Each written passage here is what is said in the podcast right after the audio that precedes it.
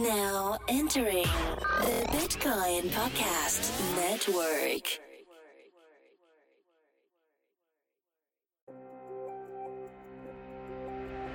Welcome to Buy or Sell What the Hell with Jason Jenkins, Alex Z, and D. J J began his career at Charles Schwab as a trader in the equity and options markets before moving to the sell side to trade fixed income at V Finance, J D B Financial, and C G Capital. With over a decade of experience in trading U S Treasuries and building out institutional analysis, he covered all the primary dealers, large buy-side money managers, and hedge funds.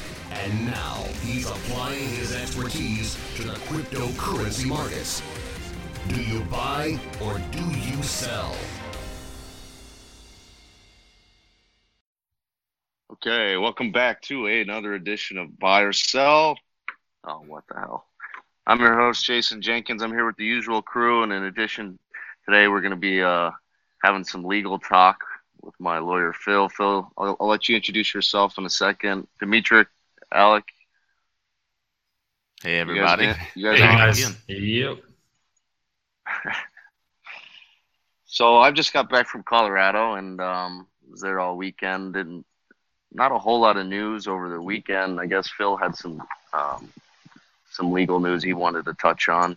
But today we, you know, we can talk a little bit of trading. We can talk a little bit about the markets, but we really kind of wanted to focus this, um, this, this session about some of the legal topics. Uh, we all know that there is a lot of gray area, um, and trying to navigate that in addition to, you know, trying to run a business and stay creative and innovative isn't, isn't always what the entrepreneurs want to do to, uh, slow down and, you know, have to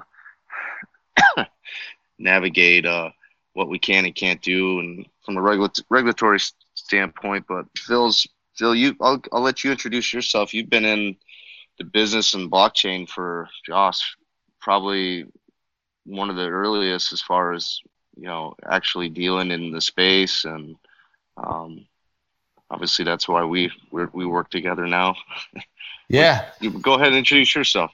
Yeah. So Phil Fornaro of Fornaro Law. Uh, we've got a firm out in LaGrange and Hinsdale, Illinois, but we uh, obviously, because we're in the space, we're all over the country, uh, internationally as well. So we're, it's kind of an interesting phenomenon is that if you think you're going to be a localized attorney within the space, uh, you know, you got another thing coming.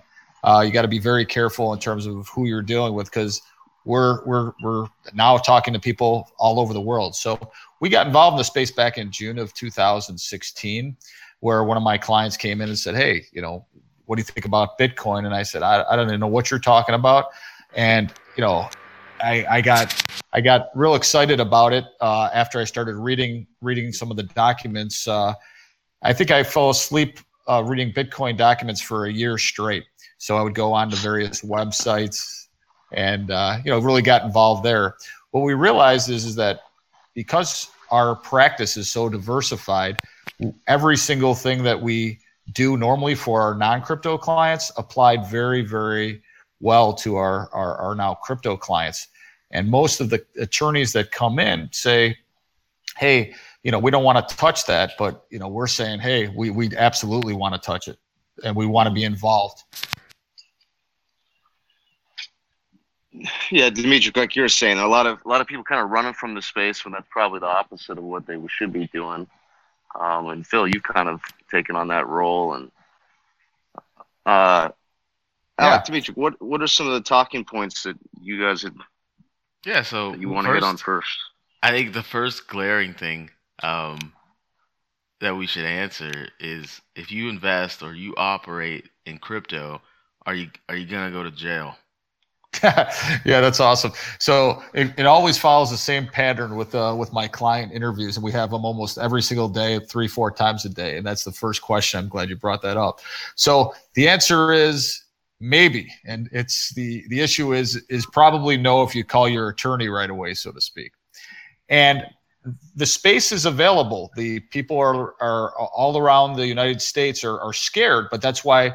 You call an attorney, you call an accountant, and you, you you really discuss what you're doing. So each answer to the question uh, each each question that they ask will be determinative of, of how we answer. And as long as you're compliant with the rules, you don't try to step outside the box and try to do something crazy. If it feels wrong to you, it probably is wrong.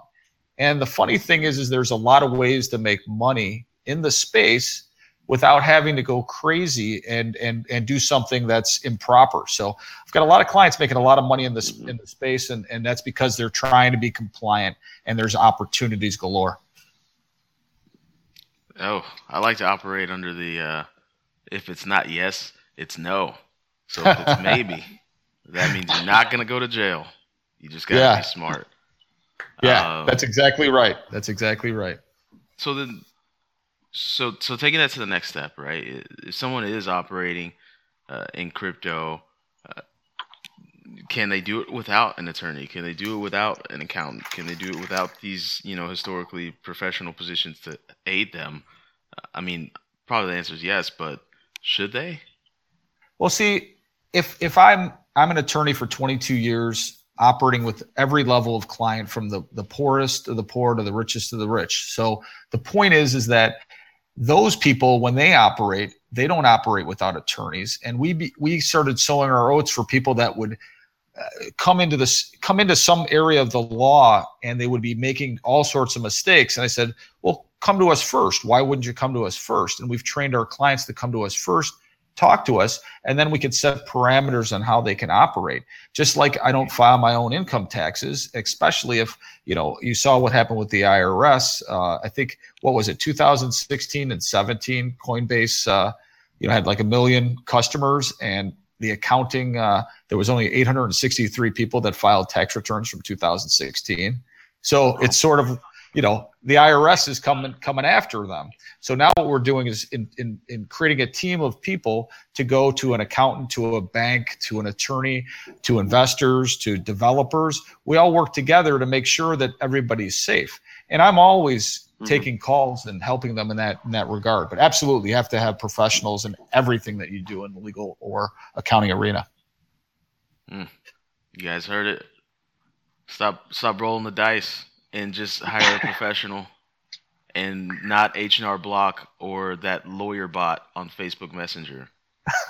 Like an actual professional. Right, or the, the gorilla spinning the tax sign down on the corner in the gorilla suit.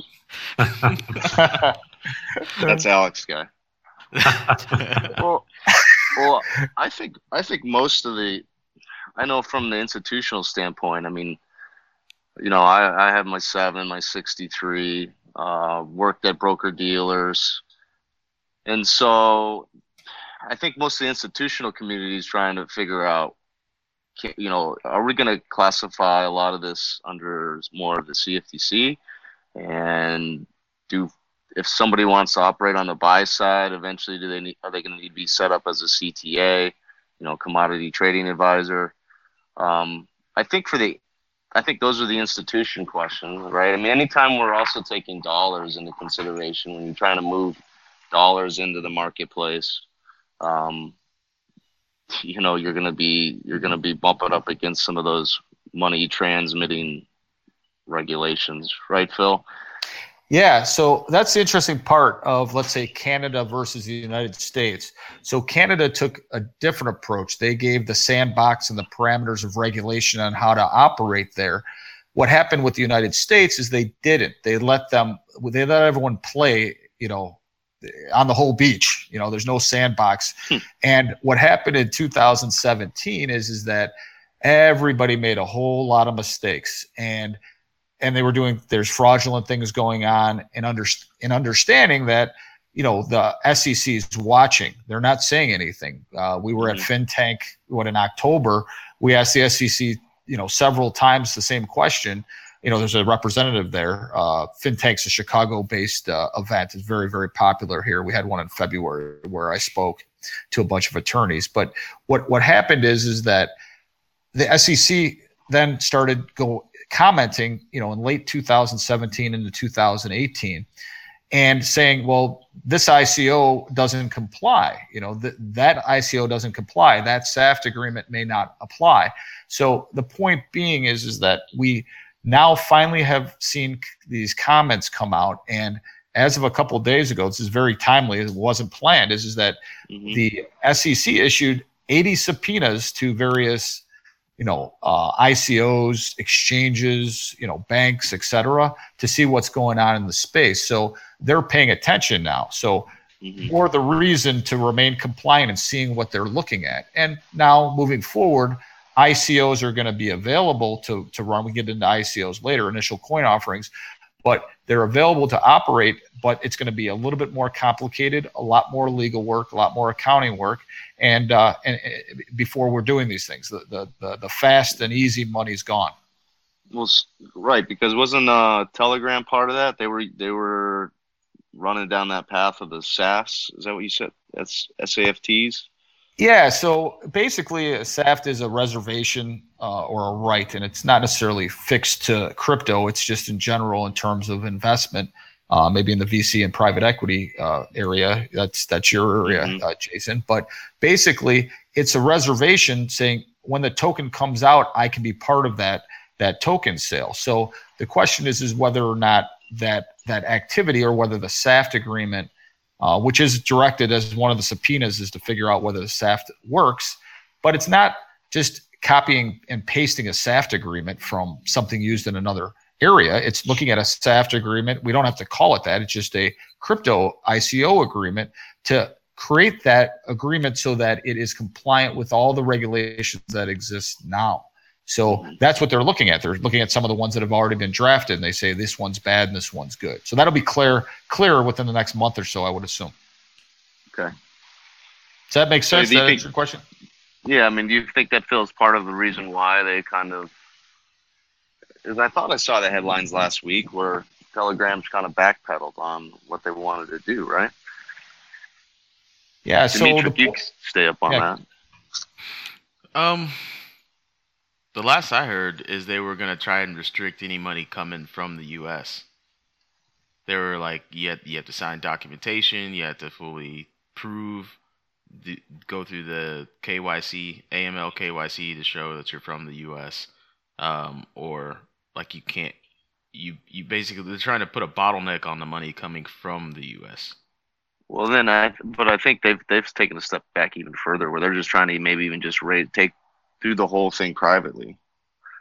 I mean, it seems like they're close to over a billion. Yeah, does yeah. Telegram... That's what it came like to me. Does Telegram have a, a project yet? I mean, I'm I'm still trying to figure that out. I mean, they've made these raises and they're making another raise. You know, do they have a project? You know, I can't figure it out. Uh, if it's not yes, it's no. Yeah, yeah. The, the the white paper was nothing special. I don't know. I didn't see anything. I read through most of it. I mean, it was nothing new or exciting. Right. Um, I can only yeah. speculate that they don't have a project, but they have a team. Um, there's there's really I haven't seen much of a product coming from them, but that doesn't. Um, that's the general story of everything in this space right now. Um, yeah, you know, a lot of not a lot of people do have. Hell, one of the strongest projects in the space, Status, is just now launching a mainnet, which means they've been operating in I don't ever, I don't even know what comes before alpha. But they've been operating yeah. in that for since they've raised the billions that they've raised, wow. so um, or the million, hundreds of millions that they raised. So you know, yeah. I, I don't know.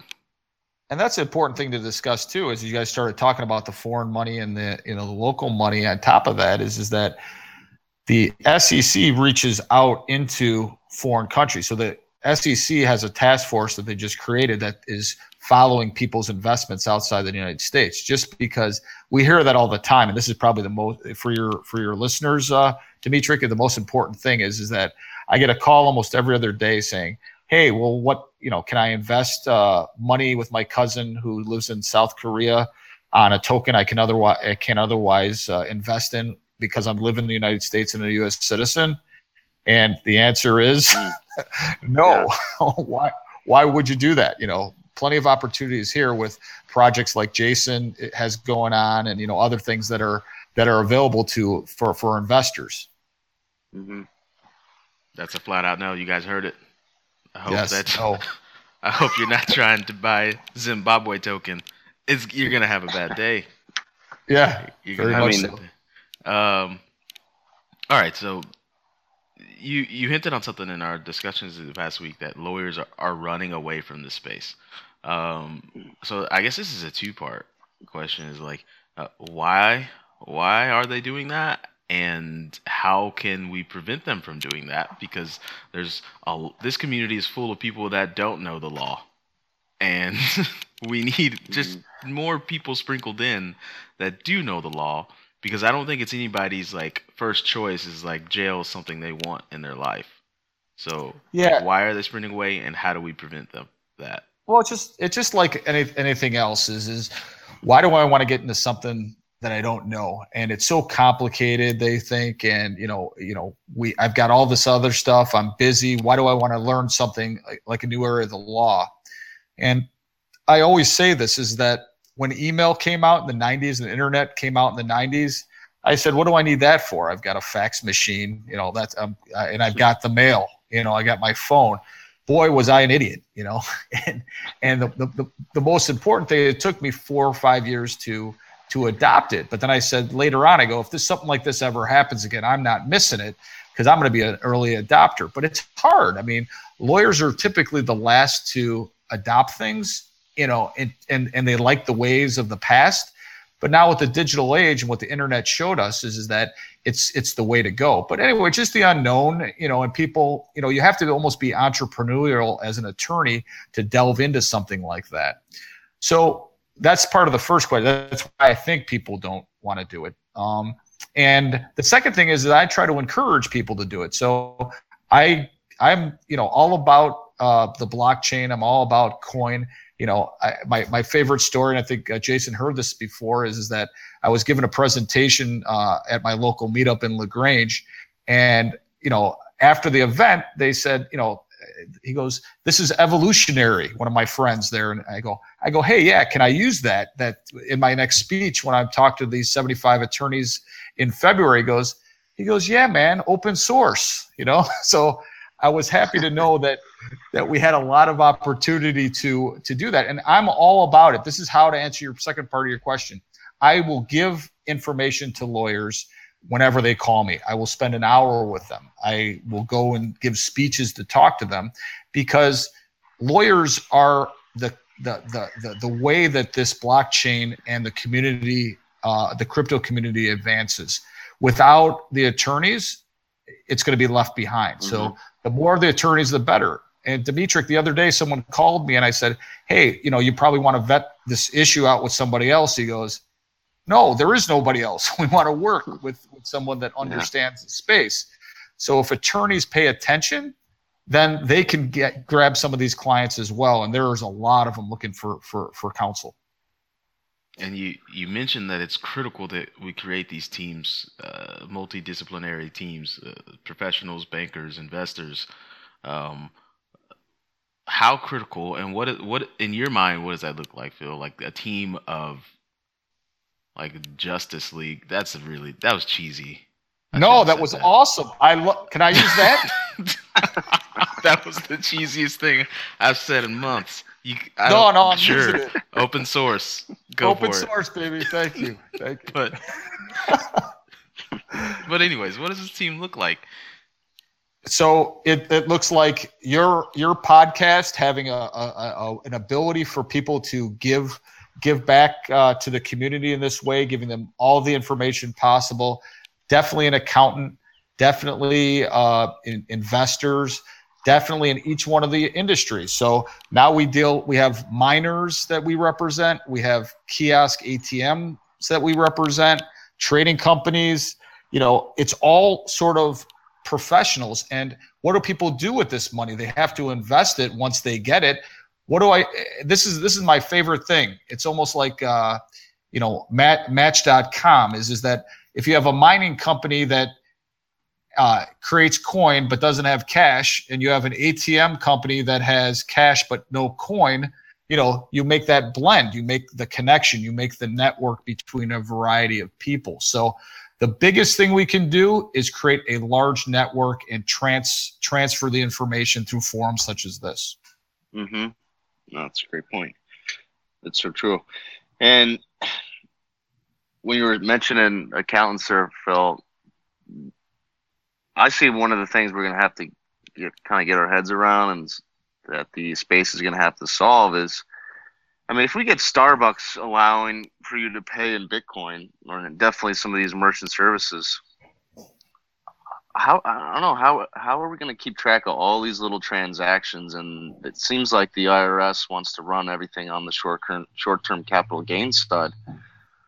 But I see that as one of the next hurdles for at least the merchant services is okay. If I, you know, if I bought a bunch of Bitcoin at twelve thousand, here we are today, still, you know, inside of eleven thousand, and I'm, and I go down and I make some purchases at Starbucks, and then I make an A T M withdrawal, and then I go and I, you know, I use it somewhere else on the internet, or Amazon comes on board with Bitcoin. You're gonna have so many of these little transactions that I don't know how, I don't think they're gonna be able to fall just under short-term capital gains and treat it like I'm buying and selling Apple, and then I'm turning around, pulling the cash out, and, you know, going down the street to Starbucks. Yeah, it's the it's an outstanding point, and it's it's you got to sort of separate it. So the accountants are key, but the software and the artificial intelligence is more key in terms of how mm-hmm. we structure it. So they'll have, you know, they have ledger programs out there already that we're investigating, even when we're dabbling a little bit into it as well. You know, is mm-hmm. you got to keep good records of it, and then you got to separate it, and you've got to keep with your accountant. And, you know, I'm not an accountant, so I can't speak to, you know, first in, first out, last in, first out, or whatever the yeah. heck it is. But, but that's why those are critical questions that I can't answer on a moment's notice. But, you know, I, my accountant is full now. I've given them so many crypto clients. We need more accountants, you know, yeah. and that's, that's the discussion. Maybe that's, that will be a great one, uh, a, a great podcast in the future. So, uh, you know, we can hear what they have to say. I mean, it, it's, it's definitely a problem. Microtransactions don't fit with the model that the I R S has created. Yeah. No, that's true. To me, it feels I mean, like I think you're go ahead. J J. Go ahead, D.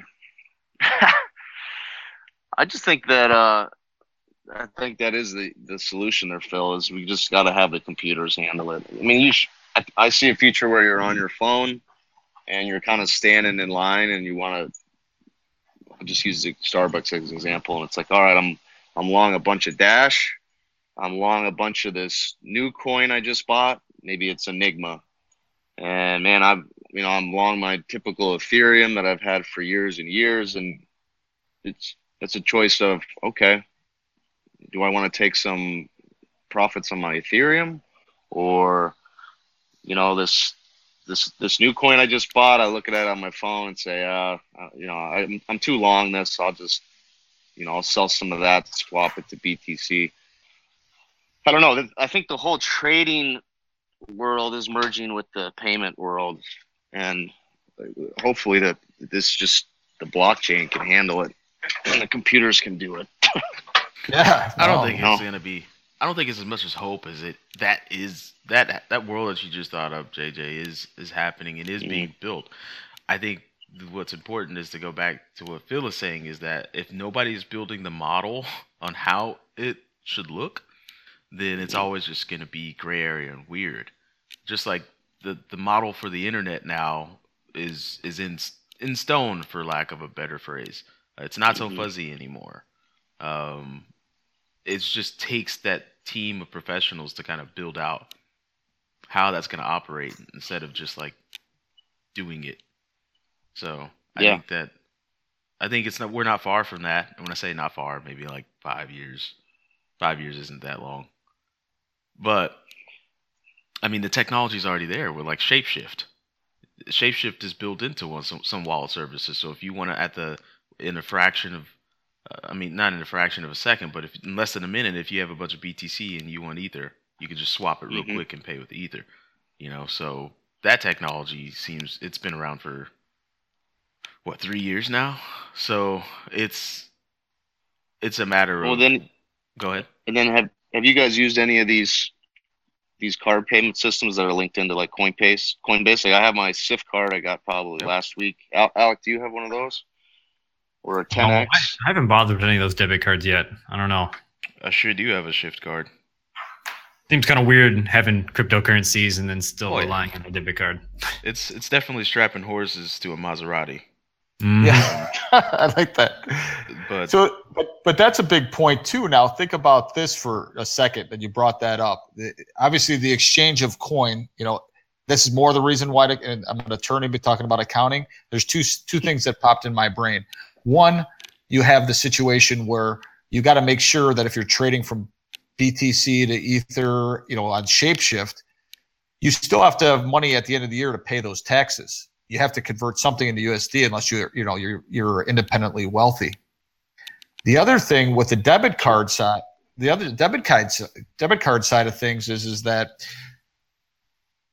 if you, a perfect example is in Illinois. Okay, I can be at uh, the Illinois Department of Regulation, uh, Professional Regulation came down with a request for comment, which Fornaro Law commented on back in July of two thousand seventeen, to discuss exactly what.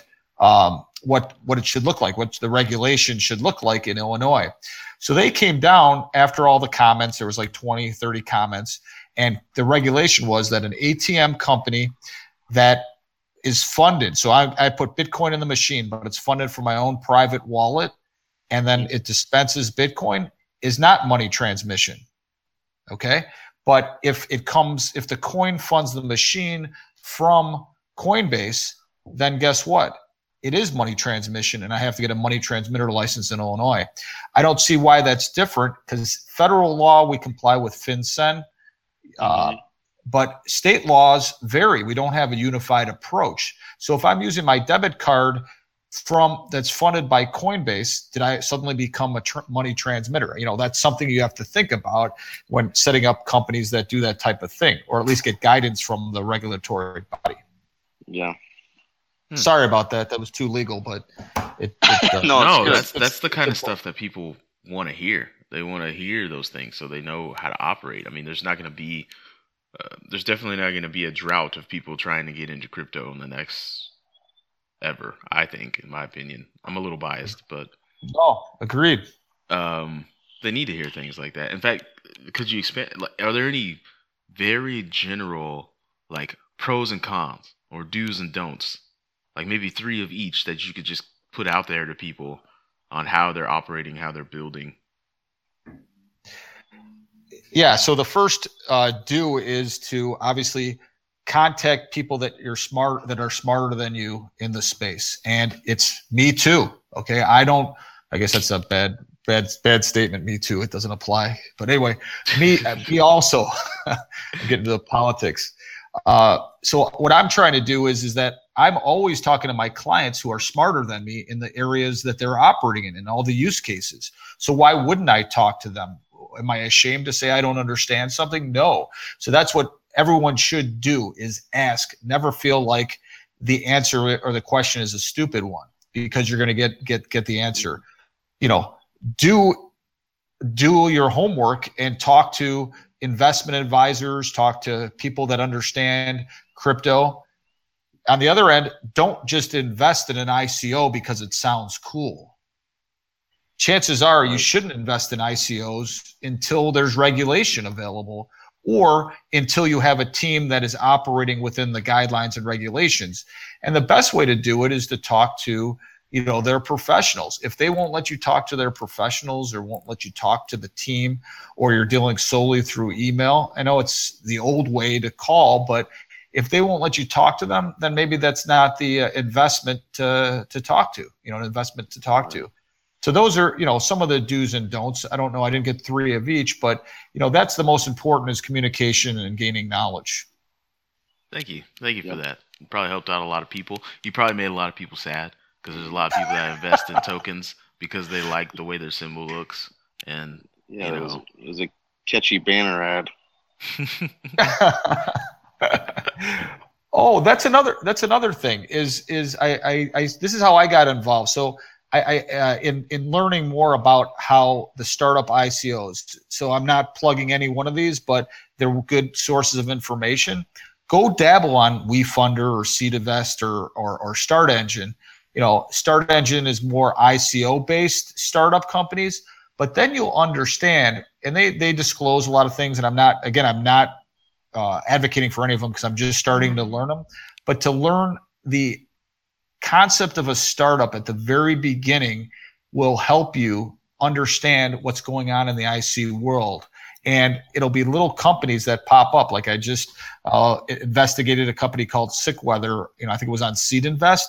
And it really took me through the process of the micro crowdfunding investment. So you can invest one hundred dollars in a crowdfunding option.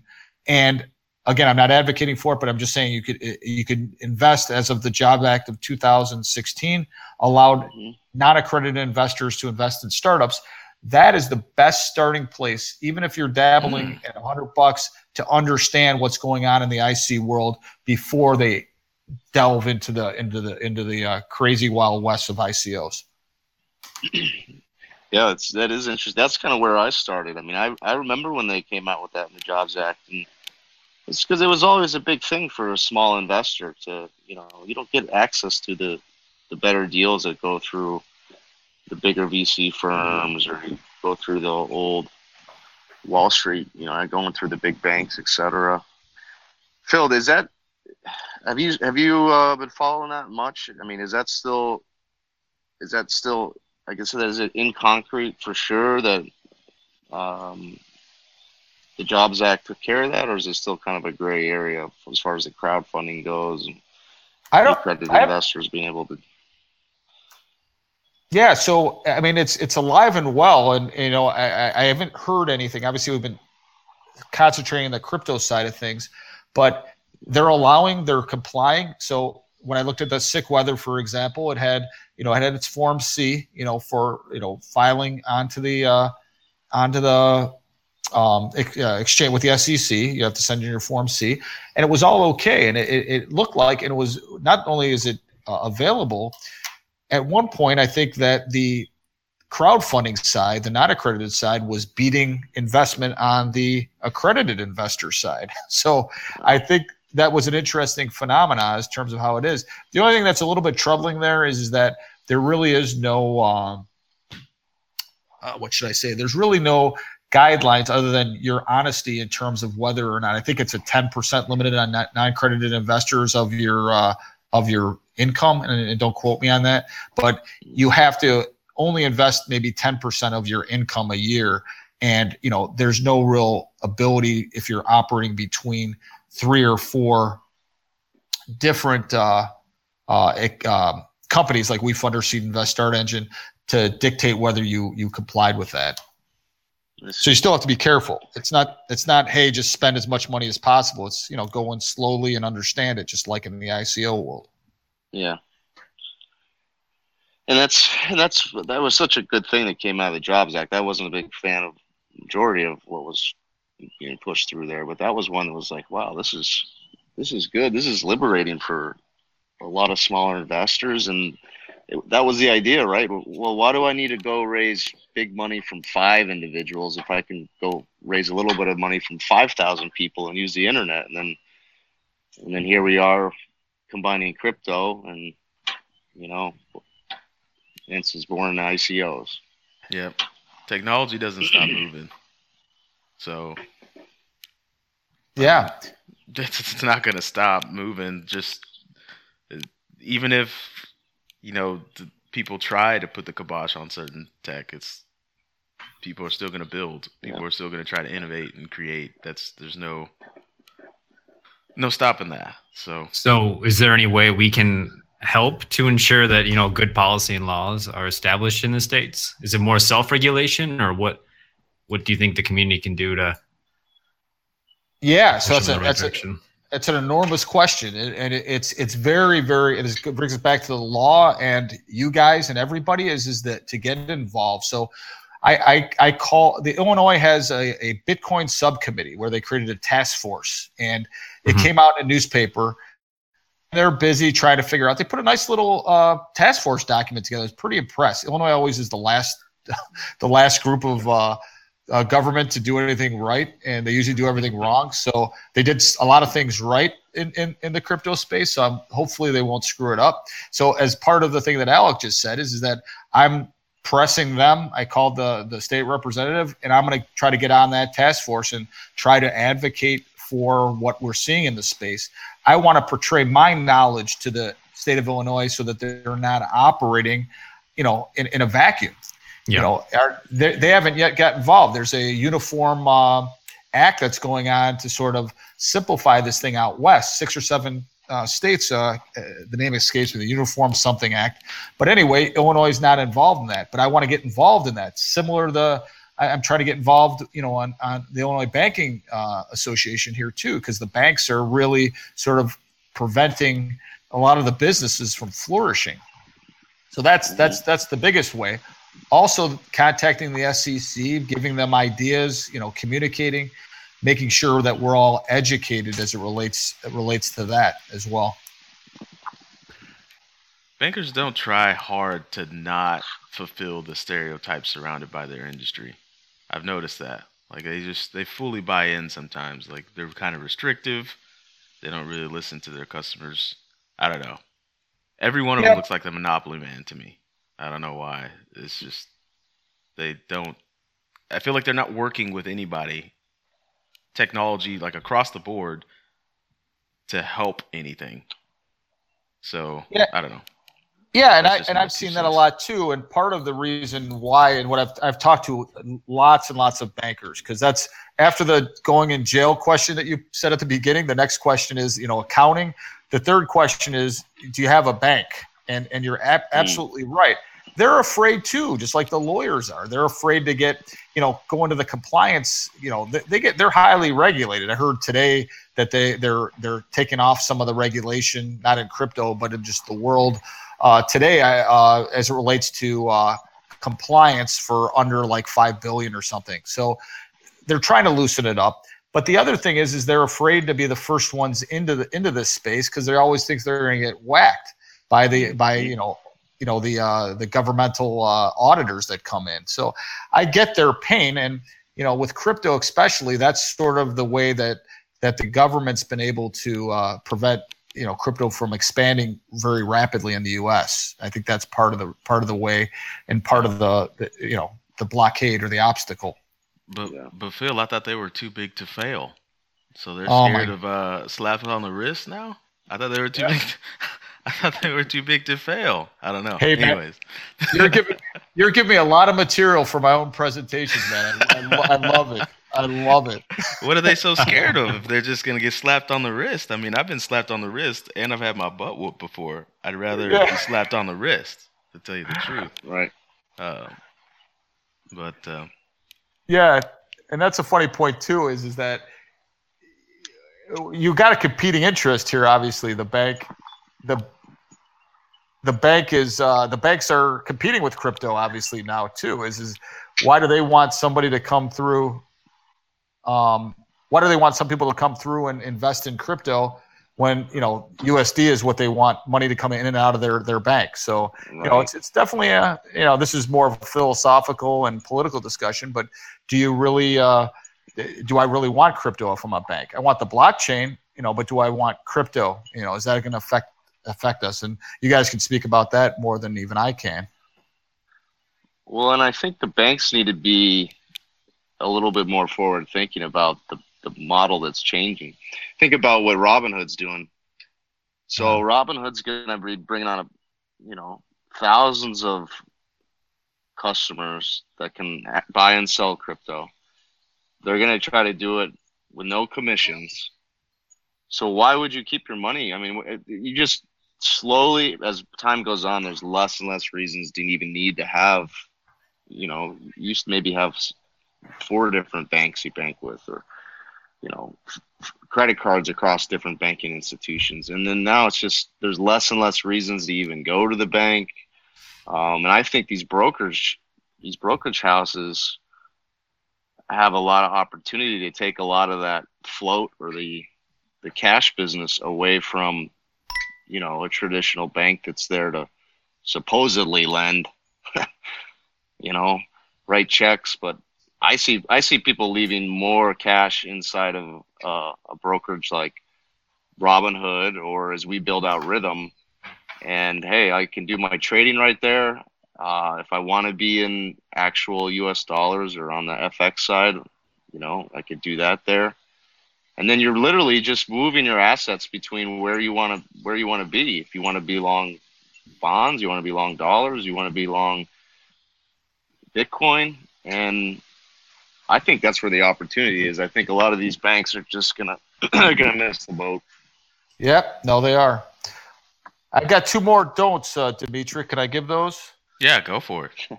Uh, Jason always inspires me with his comments. So here, here's the other don't, and this is non-legal. Don't leave your money on the exchange. Right. Put it on your own wallet, you know, which is a very critical critical piece. And uh, as soon as you leave it on the exchange, that's where all the hacking goes. Um, the other thing, which is an interesting thing, so now we've filed one lawsuit. I'm going to be filing a second lawsuit in the crypto crypto uh, world in the next uh, couple couple days, is the idea of investing other people's money without disclosing the risks, okay? Let's say, by way of example, this is all public now, so I take my money and I give, or I take my, uh, I don't know, Enigma, I used that before. I take my Enigma and I, uh, I, I use it to buy Bitcoin, okay? But I tell somebody else that I'm going to use that money to buy, uh, sorry, let me start again. I have the Enigma. Someone says, here, here's some Enigma, please invest it and get me some Bitcoin. And I instead invested in Ethereum. And Bitcoin goes up in value and Ether goes down in value.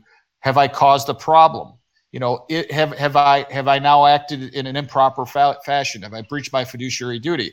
Or what's, let's say I invest in Ethereum and it drops. You know, did I disclose it to my friend that, that the money was dropping? So the point is, is that every transaction that we do in crypto, even though it's not regulated, still may lead to potential litigation. That's why every time you act in the crypto world, why not call somebody? I give free advice all the time, you know, based on just simple questions. So, I mean, that's a real important feature. So I don't know if that made sense, but, you know, that's another don't is is, is don't act yeah. uh, before you ask.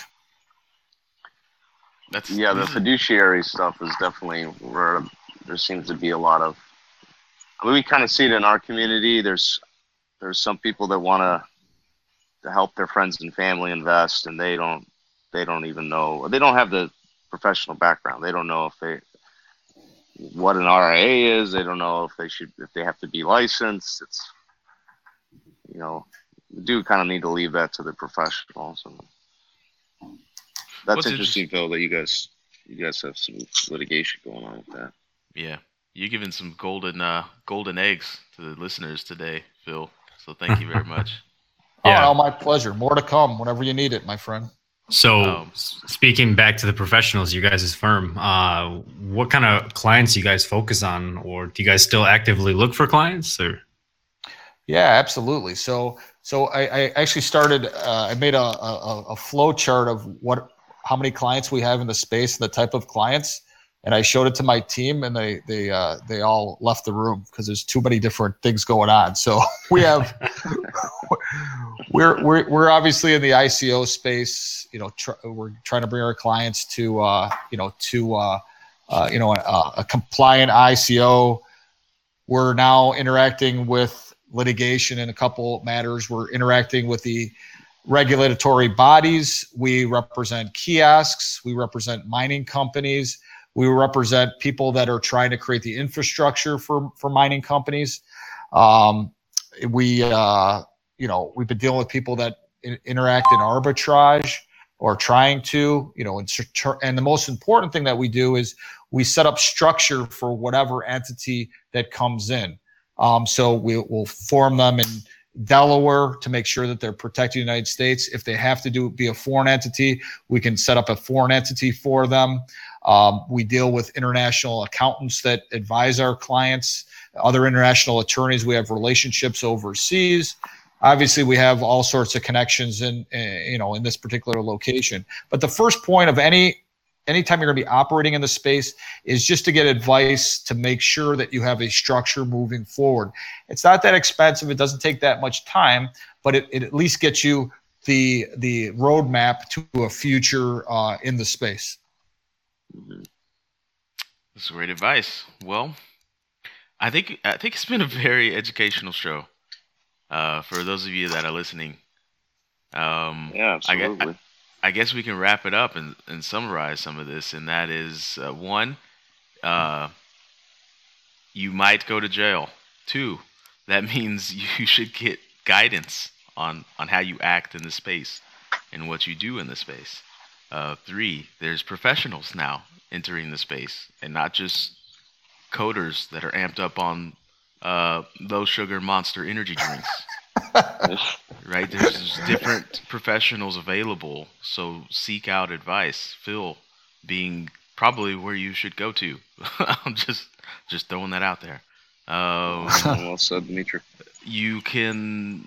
Uh, what else? There's another... The, the Justice League, cheesy or not. If you're good at building teams, and you, and then second that, you're good at building teams of professionals, get that team together, get in contact with a regulator, educate that regulator, all right?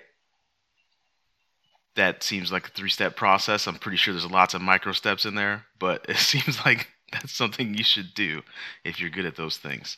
So do you guys have anything else that you want to add? No, it was a great great summation. I really enjoyed this. Hopefully we can do it again in the in the future. Yeah, absolutely, Phil. Well, thanks for coming on. I mean, I could I could spend hours with you, and we know that uh, your phone's ringing off the hook. So always lots of questions regarding, hey, how, how do I set this up for my business, or you know, I, I need help with this. What does he think on the trading side? And so we'll definitely be having you on more. So appreciate the time, partner. All right, good to see you guys.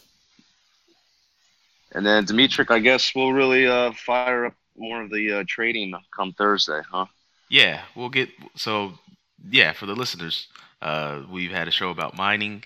Uh, had some miners on now. We got, went touch into the legal side of things. Uh, we'll get right back into the trading because we know that's what you love. Uh, on Thursday, I'll give you some market news, a little bit of uh, analysis on some, some tokens that we want to highlight. Alec, you got tokens in mind? Not uh, not in mind right now, but we'll uh, we'll we'll take a look these next few days, see what's moving. All right.